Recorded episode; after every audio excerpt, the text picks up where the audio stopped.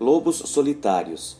Quando homens adotam o comportamento do lobo solitário, acabam por negligenciar princípios da sabedoria e o fim não poderá resultar em boa coisa.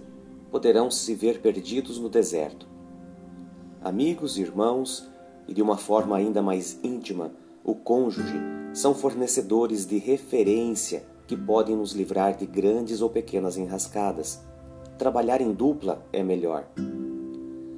É um grande alívio no calor de uma dificuldade ter alguém com quem buscar respostas e soluções.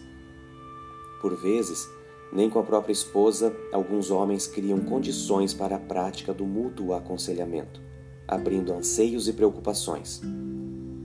Jimmy Carter, em Vivendo a Fé, contou que um dia, ao ser questionado por sua esposa pelo fato de estar vestindo roupas de domingo no meio da semana, quando decidiu isoladamente se candidatar a um cargo político, percebeu o quanto estivera se furtando ao privilégio de ter alguém com sabedoria e julgamento equilibrado ao seu lado, sua própria esposa.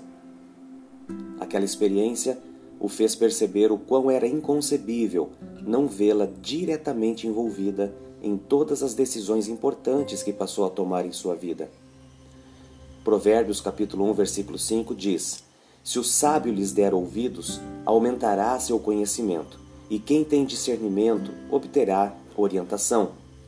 Homens de destino andam em equipe, ouvem conselhos, aumentam o conhecimento e obtêm orientação.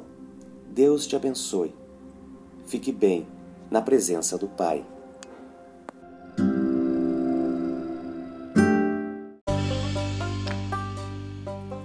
Homens de destino. O que a Bíblia, Palavra de Deus, nos orienta?